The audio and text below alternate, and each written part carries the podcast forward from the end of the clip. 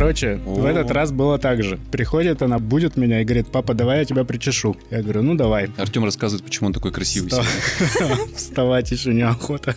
Взяла детскую расческу, причесала. И потом, ну все уже, пора просыпаться там, отрываться от подушки. Я пошел, значит, умываться. Иду мимо кухни-столовой, где уже вся там большая семья собралась. Готовит и ест. Теща, теща жарит блины. Все там взрослые, дети. Утро девятого мая. Поэтому, mm-hmm. значит, все mm-hmm. собрались. Я так говорю: с Днем Победы! Руку так вот еще сделал. С Днем Победы! Все так зарадовались, что я их поздравил.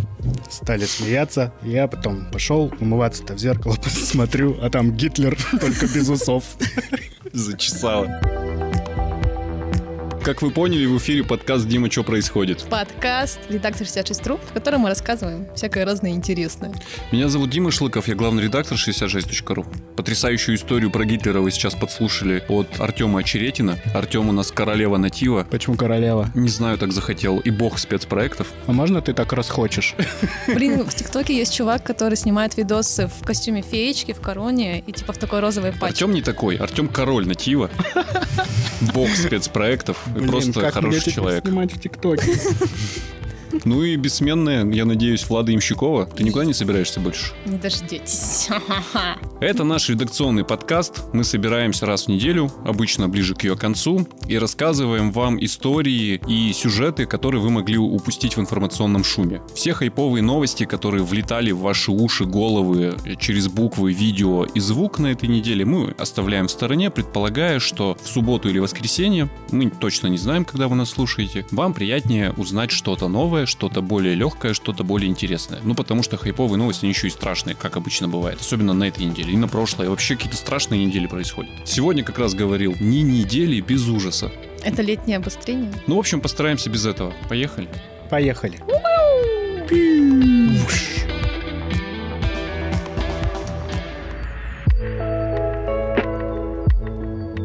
Это совсем не ужас, но это такая обычная бытовая история, с которой к нам часто приходят наши читатели. Приходят и говорят: дорогая редакция, расскажите, пожалуйста, как выгнать из двора, хочется сказать хулиганов, но правильнее сказать мудаков, потому что наши читатели обычно используют именно этот термин, и он очень правильный. Типичная история многих дворов, когда у тебя под окнами собираются какие-то не очень адекватные люди, иногда это твои соседи, иногда это какие-то левые посторонние люди, и ведут себя, ну, некомфортно для тебя. Пьют, орут, в редких случаях разводят Водят костры.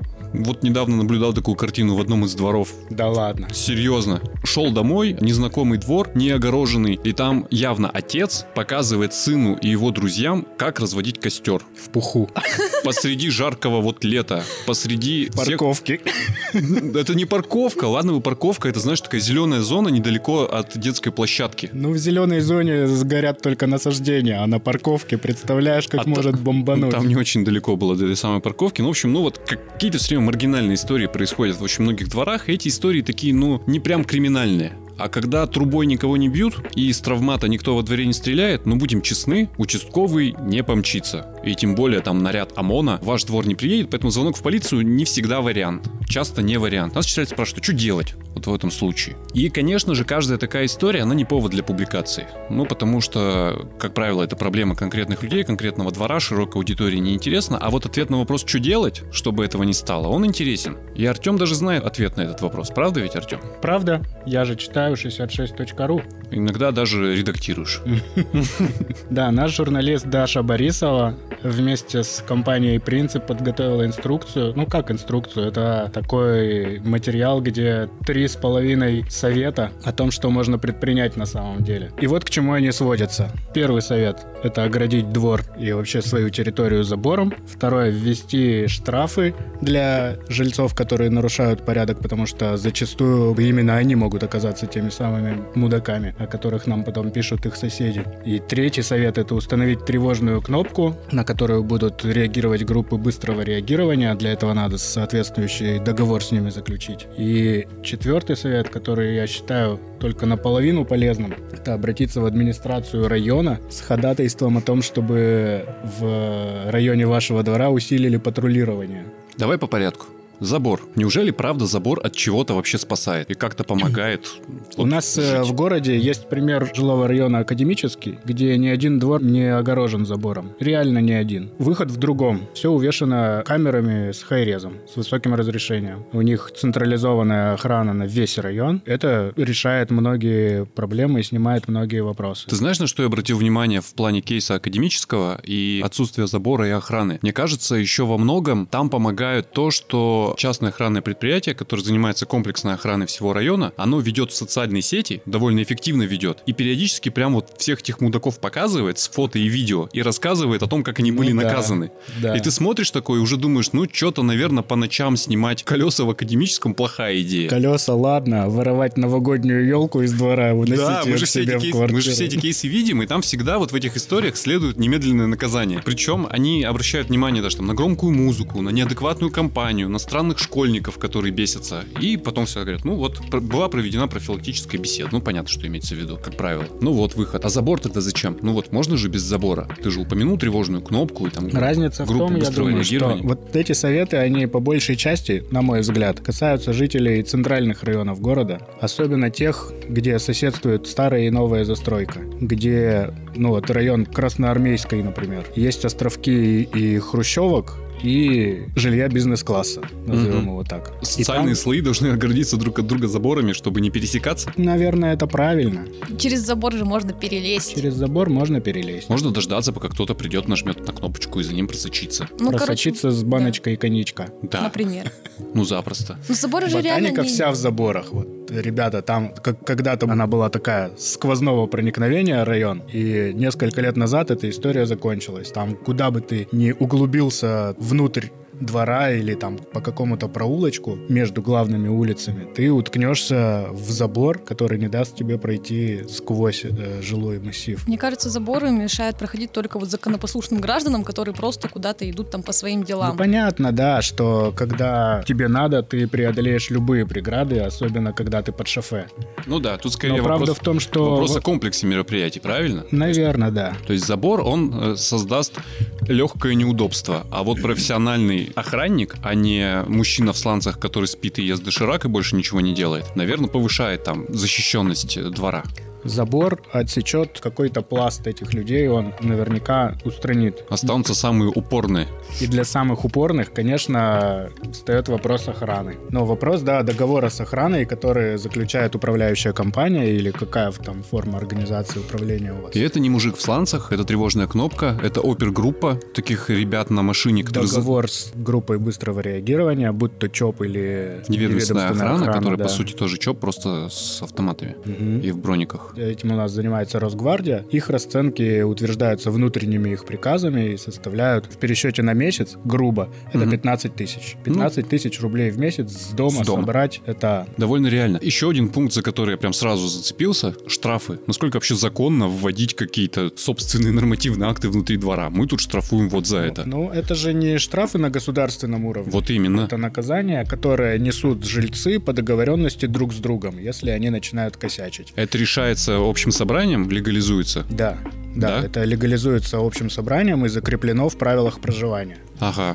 и тогда то есть, ты имеешь право брать мзду. Очень распространена такая штука, как в правилах проживания, как режим шумных работ. Это он сейчас есть практически везде, ну, в нормальных сообществах. Сообществах соседских, да. Есть время, когда можно проводить строительные работы, есть тихий час выделен днем, и их нельзя проводить в ночное время. И вот по аналогии есть время, когда можно песни Высоцкого во дворе орать, а есть время, когда нельзя песни нет, Высоцкого нет, орать. Э, даже в этом пункте правил проживания, на мой взгляд, можно пойти дальше и закрепить какую-то там систему наказания. Система наказания, которая при выявлении того, что вы виновник и нарушитель, выписывает вам штраф. И, и кто этот штраф с тебя собирает? Управляющая компания, и он отражен в твоей, в твоей квитанции. Ага. Куда идут эти деньги, решает собрание собственников. Ну, там, на, на нужды дома. Не знаю, покрасить бордюры. Звучит вот. Очень логично. Ну, в общем, по сути, вся инструкция состоит в том, что вам нужно собраться каким-то образом, договориться о том, как вам тут комфортно всем жить. Конечно. А потом проследить за тем, чтобы эти правила были неукоснительно исполнены и возмездие настигало тех, кто их нарушает. Наказание должно быть неотвратимым. Это главная беда в нашей стране. Да, потому что один раз тебе ничего в за это не было, и все. И в этом смысле еще и надо раскошелиться на охрану, которая будет за всем этим следить. Иначе да. все зря. Дальше будут возникать процедурные вопросы с системой доказания того, виновен ты или нет. Угу. Потому что, ну, мы это прекрасно знаем на, на примерах того, как борются с курильщиками. Угу. На балконах, в подъездах. Потому что факт курения доказать очень сложно. Камера туда Если... не смотрит, как правило. Мне кажется, что каким-то образом эти вопросы тоже можно решить. Ну и на этапе договориться часто возникают вопросы. Я знаю историю одного дома. Была программа замены лифтов. Я думаю, она сейчас существует. Когда государевы деньги выделяли на замену лифтов в старом жилом фонде. И был дом, в котором, наверное, год висели объявления по всему дому такого содержания. Товарищи жильцы, мы ваша управляющая компания. У нас из строя выходит один из лифтов. Денег не надо, ничего не надо. Просто проголосуйте за то, чтобы этот лифт поменять. Очно, заочно, несколько разных вариантов этих объявлений. Пожалуйста, дорогие жильцы, будьте добры, хоть кто-нибудь придите уже на это собрание. И в итоге никто не проголосовал, никто не пришел. Все руководствовались логикой, да ладно, там без меня что-нибудь как-нибудь решат. Без меня решат, да. Да, и вот реально подъезд остался без лифта. Пролетел мимо этой программы, какое-то время они жили вообще без лифта совсем. Потом собирали деньги, потому что ну уже надо каким-то образом, тоже с боями. А что я буду платить, я на втором живу, мне и так нормально. И вот это вот все. Mm-hmm. Ну кошмар. А тут прикинь, надо собраться и договориться даже не о том, что давайте бесплатно лифт поставим, а о том, что как мы с вами вместе будем здесь жить. Кошмар. Нереализуемый почти сценарий. Наверное, только в новостройках, знаешь, куда люди переезжают осознанно, за деньги, и как-то относятся к этому пространству чуть иначе, чем вот есть моя квартира, а за ней какое-то постороннее место. Должен найтись такой храбрец, который это все возглавит. Вообще. Вообще герой. Кстати, подобный совет нам дают про мудаков во дворе подписчики в Фейсбуке. Если хотите кого-то победить, возглавьте. Ну, то есть, если у тебя во дворе компания по ночам орет песни Высоцкого... Выходи к ним в алкоголичке и с гитарой. Да, и начинай орать Моргенштерна. Они потом, фу, какой неприятный мужчина, и уйду в другой двор. Да-да, твой двор будет спасен. С шумными баскетболистами, которые по ночам устраивают матчи, можно бороться тем, что ты выезжаешь на роликах и начинаешь на их площадке играть в хоккей.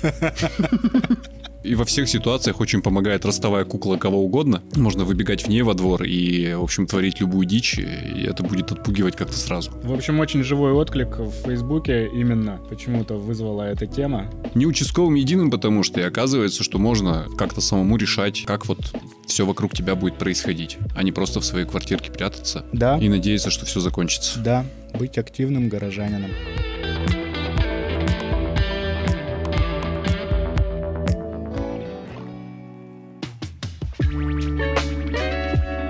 Хайп прошел, ковид остался. На этой неделе у нас вышло три... Ну, одна публикация, но в ней три истории девушек, которые рассказывают о том, что обычно находится за рамками официальной статистики. Потому что, когда мы говорим о коронавирусе, мы обычно говорим о том, сколько человек заболело, как тяжело болеть и как нужно прививаться как можно скорее. Пожалуйста, пожалуйста, пожалуйста. Вот это. Но есть еще такая штука, которая называется постковид, когда людей накрывает уже после того, как они переболели, перенесли все симптомы, выздоровели. И там штуки приключаются, в общем, неприятные с людьми. И там прямо три истории, которые я бы сказал о том, что нельзя полагаться на само пройдет. Или давай я подожду, и оно там само как-нибудь отпустит. Первая история про девушку, которая перестала чувствовать запахи и вкусы. И с этим сталкивались все, кто болел. Ну или почти все, кто болел. Но накрывает сильнее всего потом. Потому что потом запахи искажаются и продолжают тебя сопровождать очень длительное время, когда все пахнет ацетоном, когда невозможно использовать косметику, невозможно ничего есть, еда там с отвратительным гнилостным вкусом, это там сводит с ума, безусловно. Да даже если просто не можешь понять, как в аэропорту курица или рыба. Ну, там тебе хотя бы подсказывают, да.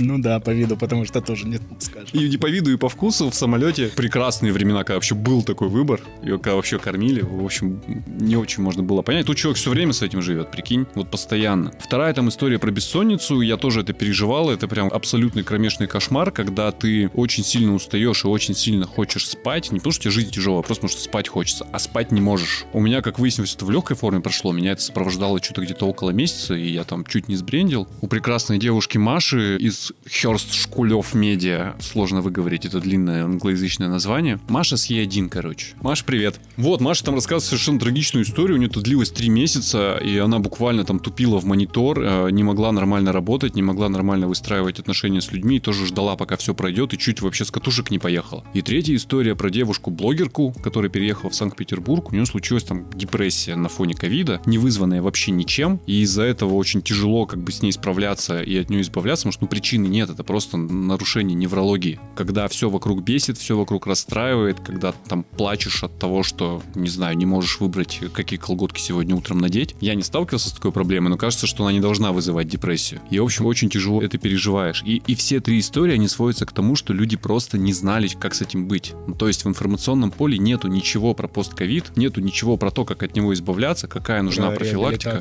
Причем даже система реабилитации существует. В мире.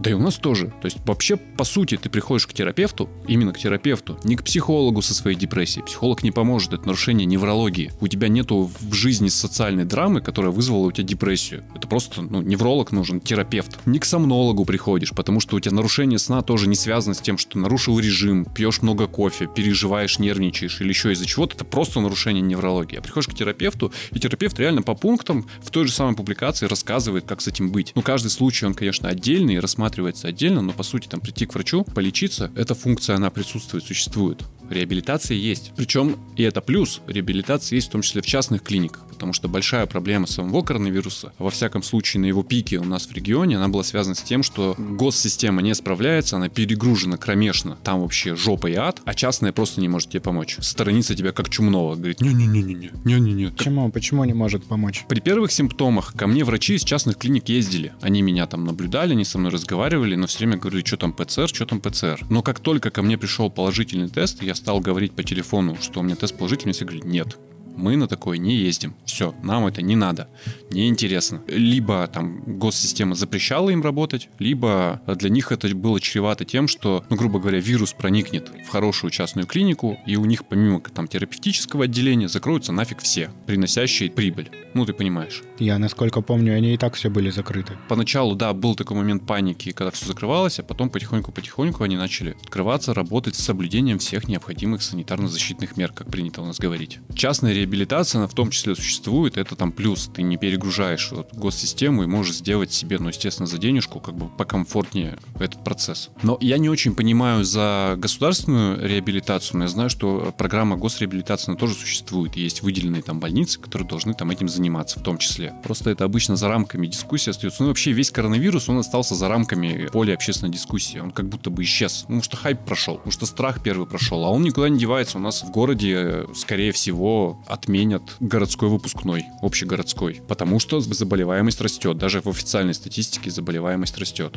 Некоторые уже начали говорить о третьей волне, так называемой. Да, у нас выходила колонка хорошего московского доктора, который, в общем, впрямую довольно категорично заявил три тезиса. Первый тезис: нас ждет третья волна коронавируса. Второй тезис: она к нам придет, потому что никто не соблюдает больше защитные меры, никто больше не верит вообще в существование коронавируса, вся система изоляции людей друг от друга рухнула, и никто вообще не прививается. три процента в стране привиты. Ну, что-то, что-то, да, около пяти, даже до десяти не дошли в стране, которая первая в мире зарегистрировала вакцину от коронавируса и бесплатно ее вкатывает всем желающим. Не без проблем, там бардака достаточно, но тем не менее вкатить можно. Это второй вот тезис. Никто не прививается. И третий тезис: ну, ребята, извините, нужны радикальные меры. Давайте будем прививать людей, ну, насильно. Во всяком случае, в тех профессиях, которые социально опасны. Учителя, врачи, ну, все, кто раб- работает с людьми, эти люди не могут их избежать. И такой капец случился кошмарный в комментариях. Я прям был удивлен. Все эти комментарии, причем в разных социальных сетях, не, не обязательно в традиционно радикальных,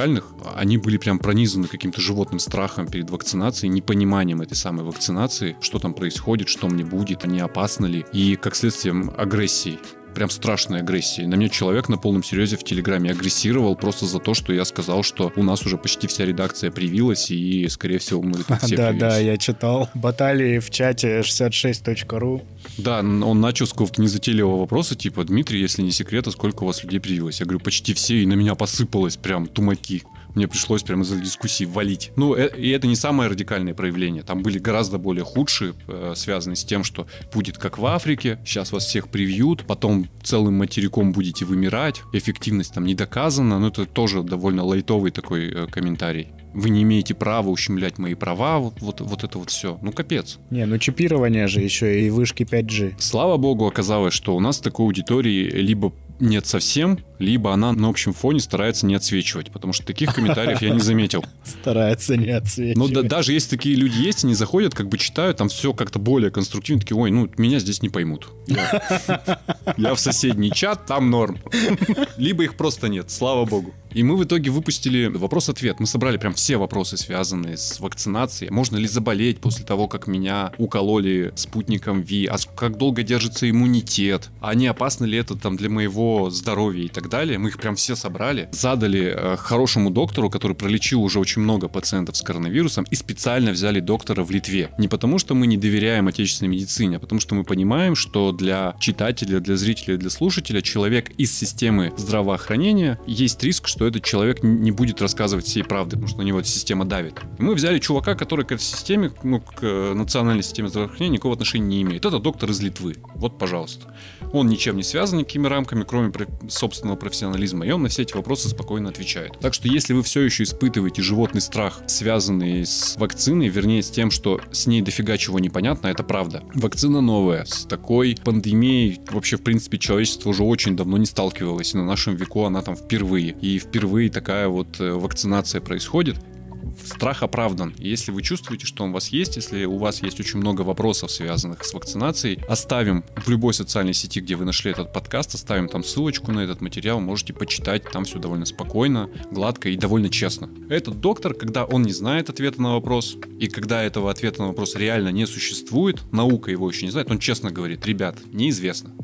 Ну вот, на ваш страх и риск. Не в смысле вакцинации вообще, он там на некоторые частные вопросы так отвечает. Советую ознакомиться, если вы боитесь. Ну и по части реабилитации есть рекомендации Минздрава, нашего федерального, которые тоже помогают восстановиться после ковида. Я, кстати, так и не дошел до какой-то осознанной реабилитации. Вернее, когда я дошел до точки отчаяния, ну, совсем без сна, это же, ну, тяжело переносится. Я, во-первых, стал неадекватен и уже не воспринимал какую-то информацию. Во-вторых, слава богу, на этой переломной точке меня как-то повезло, я проскочил и начал начал восстанавливаться. Сам? Ну да, по сути сам, но это не рекомендация ждать. Хуже всего было ждать. Я потом как бы посмотрел на этот месяц со стороны, подумал, господи, какой ужас, какой кошмар. Уже все это почитал, понял, что реально есть специалисты и есть там методики реабилитации таких, как я, в том числе медикаментозного возвращения меня в сон. Сначала, насколько я понимаю, он медикаментозный, а потом организм, когда э, восстанавливается, он уже дальше спит сам. Переживать это вот просто и ждать, пока пройдет, это было самое тупое решение за последние, наверное, пару лет в моей жизни. Так, Дима, в итоге, куда бежать после того, как ты переболел ковидом и получил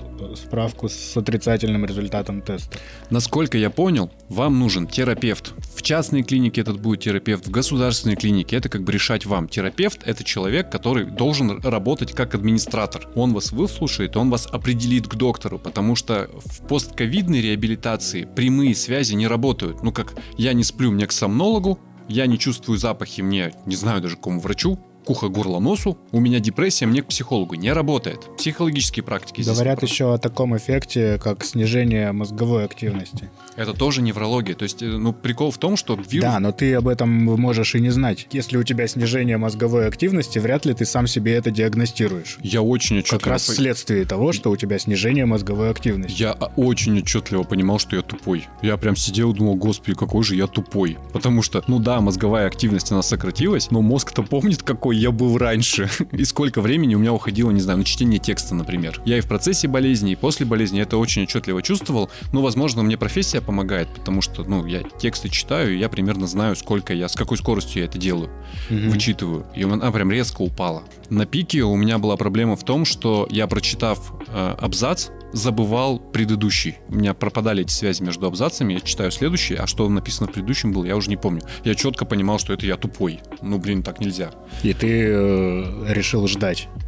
Эти симптомы у меня прошли. Это все я испытывал еще в процессе болезни. Там было тяжело что-то с этим поделать, потому что я был в объятиях государственной медицины в тот момент, ровно в тот момент, когда эта медицина была жестко перегружена. И так как у меня не было тяжелой формы, у меня не было там восемьдесят процентов повреждений легких, mm-hmm. мне не нужно было на аппарат ИВЛ, и я это понимал прекрасно. Было не до меня, ко мне просто никто не приходил. То есть со мной связывались, интересовались, как у меня дела, убеждались, что я все еще не при смерти, и в общем... Соответственно, и ты эту ситуацию воспринимал точно так же. Ну, мне честно говорили, слушайте, ну идите в поликлинику. А я честно отвечал, я не пойду, потому что у меня в поликлинике не только ковидные больные. И я не хочу потом сидеть и думать, что вот эта вот бабушка, которая пришла с мозолью к терапевту, потом из-за меня умерла, потому что я ее заразил. Ну нафига мне это надо? И к тому же мне не было так плохо, с одной стороны, чтобы мне немедленно нужна была помощь, но мне было достаточно плохо для того, чтобы э, для меня это было физически тяжело просто прийти в поликлинику и там отстоять очередь. Вот, поэтому, да, я решил, что я буду болеть один, я вообще без помощи был, а тупизна вот эта, она меня сопровождала в процессе болезни, а к тому моменту, когда у меня пришел отрицательный тест, она уже в достаточной степени меня отпустила. Либо ты привык. Либо я привык, да. Ну вот сейчас ты считаешь, что у тебя все нормально? Я чувствую сейчас еще некоторые последствия, потому что меня по-прежнему накрывает абсолютно немотивированная бессонница, но она теперь не длится месяцами, она там может длиться, ну, до трех суток у меня, а потом отпускает, потом отпускает. Я все еще немножко туповат. А ты эту бессонницу связываешь с ковидом? Не знаю, но я не вижу для нее других объективных причин. И она очень похожа на какая она была постковидная, потому что, я не знаю, может, это там мой опыт, но до того, когда я сталкивался с бессонницей, она проявлялась в том, что я спать не хочу. Ну, это такой моральный выбор. Ты лежишь, смотришь в потолок и думаешь, Дима, надо спать, но спать не хочется. А вот эта вот постковидная бессонница, она чем была страшна? Спать хотелось очень сильно, очень-очень, но физически невозможно. Физически невозможно даже не то, что уснуть, а погрузиться в глубокую фазу сна. Ты просто дремлешь. Все еще это приключается, но не длительными какими-то периодами. Ну да, надо расписаться в том, что я не иду за помощью. Пойдешь? Может, у них есть какой-нибудь чек-лист, по которому мы можем проверять себя сами? Не сталкивался, не знаю. Я пришел к тому, что мне нужно просто на чекап всего себя пройти техосмотр. Потому что ты правильно говоришь, не факт, что это вызвано ковидом. У меня прививка, антитела, положительный ПЦР, поэтому я сейчас могу себе позволить медицину. Мне сейчас надо отважиться и найти время на то, чтобы просто прочекать себя всего. На все. Как автомобиль, знаешь, на техосмотр загнать. Я пока... А, а по цене как купить? Да. Ну, я смирился с тем, что, видимо, я на это потрачу отпуск. Ну, какую-то его часть, во всяком случае, большую. Потому что, как выяснилось, чтобы делать это по-хорошему, надо прям ложиться.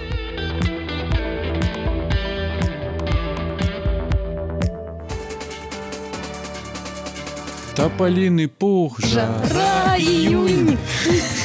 А там, кстати, июнь или июль поется? Там июль. В этом году у нас лето аномальное, судя по всему. Причем не только в нашем родном городе, но и на довольно большой территории России. Это связано с глобальным потеплением, вероятно, или с тем, что мы в ретроградном Меркурии сейчас находимся. Ну, неважно. Это не имеет никакого отношения к нашей сегодняшней теме. Многие города России накрыло пухом тополиным. Чуть раньше, чем обычно, но, в принципе, это такая традиционная проблема и беда. У нас в городе, в Екатеринбурге, она на этой неделе особенно ярко проявилась, потому что начинается... Начиная с выходных, город горел. Да, каждый день просто какие-то пожары.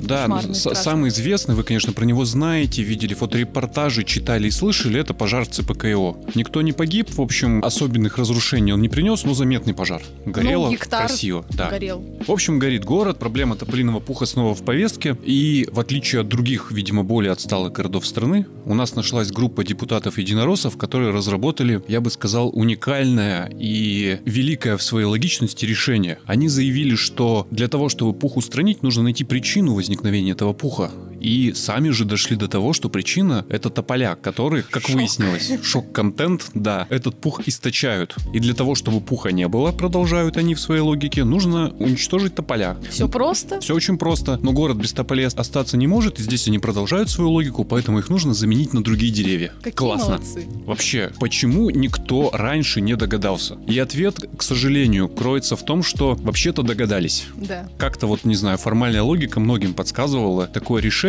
И это, в общем, классная идея у них родилась, и она была бы очень легко реализуема, если бы мы все играли в видеоигру э, SimCity, которая называется. Все бы уже давно сделали. Но Влада писала этот текст, и Влада исследовала эту проблему, прости господи, пришлось. Ну раз уж вкинули такой информационный повод, надо же его развивать и помещать в контекст, мы всегда этим занимаемся. И оказалось, что есть два препятствия у них на пути. Первое. Муниципальная программа, которую они требуют создать, разработать. Муниципальная программа замены тополей на другие деревья уже существует и действует в Екатеринбурге последние тринадцать лет, если я не ошибаюсь. Меньше, получается. Она появилась в две тысячи тринадцатом году. Появилась, точно. Она появилась в две тысячи тринадцатом году и с две тысячи тринадцатого года реализуется. Почему не виден очевидный эффект? И тут ответ следующий на вопрос. Оказалось, что, во-первых, заменить тополя на другие деревья — это не очень просто, не очень быстро и очень дорого. Я правильно пересказываю? Очень дофига, да, примерно это стоит. Пока я исследовала эту тему, я пообщалась с биологом Анжеликой Тептиной. Она мне рассказала всякого разного интересного. Ну, во-первых, да, то, что эту программу уже придумали даже даже не только в две тысячи тринадцатом году, а то, что борьбу вообще с топорами начали еще десятилетия назад, когда эта проблема тоже реально начала появляться. И все дело в том, что у нас действительно сначала вот в прошлом веке, когда строили новые районы города, их засаживали тополями, потому что классное растение, быстро растет, много листвы, все классно, все много кислорода, решили. Как следствие. Да, а да. пух можно и потерпеть.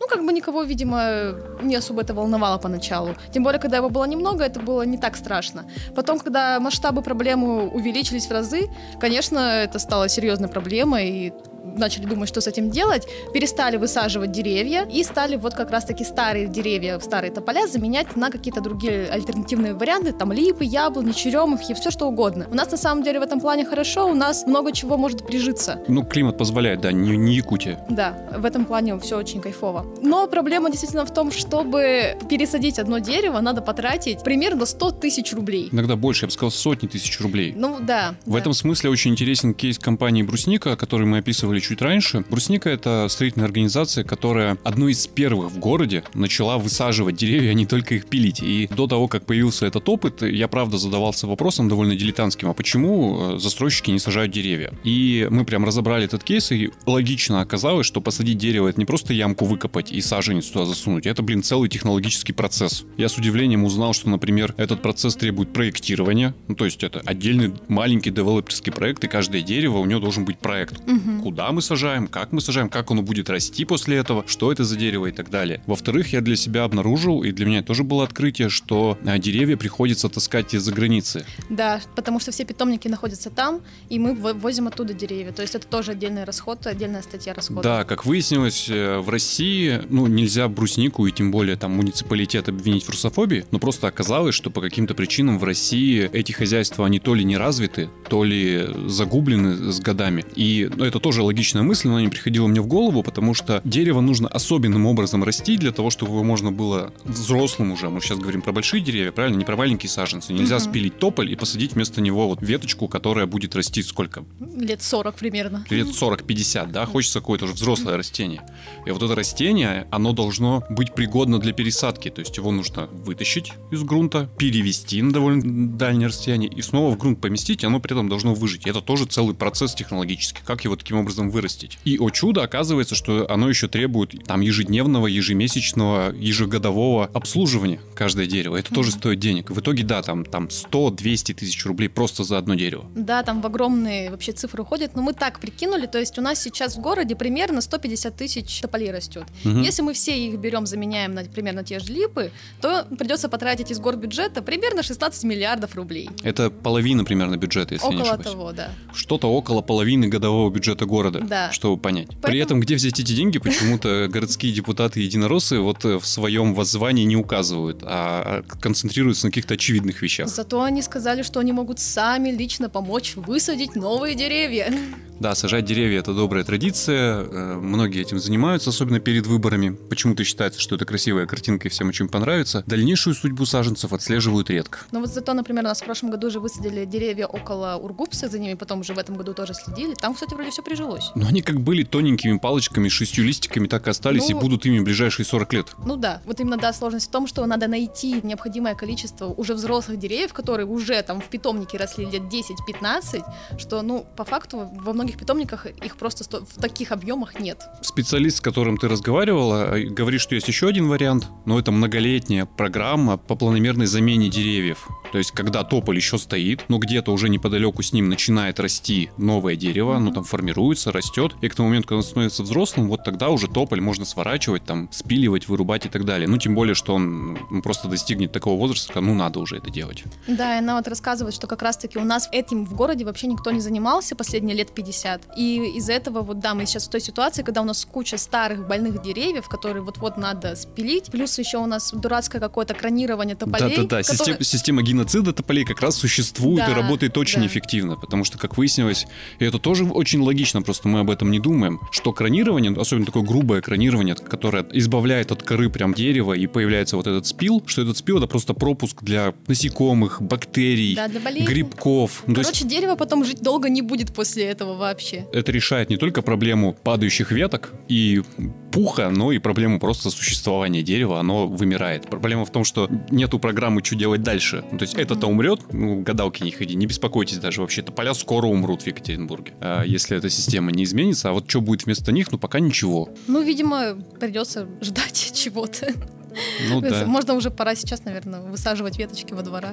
Ну или думать о том, где мы возьмем шестнадцать миллиардов рублей. Если мы все продадим по почке, то мы справимся с этой задачей. Сажайте деревья. Не продавайте почки. Можно, Влада, можно ты закончишь сегодня? Мне надоело. Что, что тебе? Ну там, до свидания, читайте нас, было приятно, скажите, что мы отстой, если вам не понравилось. А если вам понравилось, то скажите, что мы котики, делайте это в любой социальной сети, в которой вы нашли этот подкаст. Ну и если вам совершенно там не сложно и не затруднительно и не западло, не побоюсь этого слова, рассказывайте другим про то, какие мы классные или наоборот ужасные. Ну в общем, делитесь этой ссылкой, нам важно, чтобы вас становилось больше. Вот что-то такое можешь сказать? Как только что сказал Дима, вы можете найти все тексты, которые мы сегодня обсуждали, во всех социальных сетях, где вы нашли этот подкаст. Даже вы его, их можете найти на всех площадках, там, в Яндекс.Музыке, в Google Музыке, в, е- в Apple подкастах, вообще все, что только существует. Не знаю насчет... Э, ну, этих, короче, вот ровно YouTube. Там, где вы прямо сейчас это слушаете. Да, да, да, там довольно есть ссылки. Вы же, вы же это где-то слушаете. В мозгу, возможно. О боже, это будущее. В будущем нас будут слушать прямо по мозгу. Вот. Читайте тексты, наслаждайтесь жизнью. Если вам что-то понравилось, вы можете нам об этом рассказать, и мы, нам будет приятно это почитать. Если вам что-то не понравилось, вы нам тоже это можете обязательно рассказать. Мы примем к сведению и что-то изменим в следующий раз. Или нет. Это не да. Так мы тоже делаем. Ну, запросто вообще. Мы что-то записываемся, так что извините, пожалуйста. Что? Мяу. Mm. Титры. Тру-ру-ру-ру-ру. До свидания, всего хорошего, хорошего вечерочка, денечка, утречка. В крайнем случае ночь. Пока. Ночечки. Рассказываю. Давай. Читали «Охоту на Снарка»? Конечно, нет. Кивнул Дима. «Охота на Снарка» — это произведение Льюиса Кэрролла, где несколько человек, имена которых начинаются на «Б», ищут снарка, а снарк потом оказывается буджумом. Логично. Пока.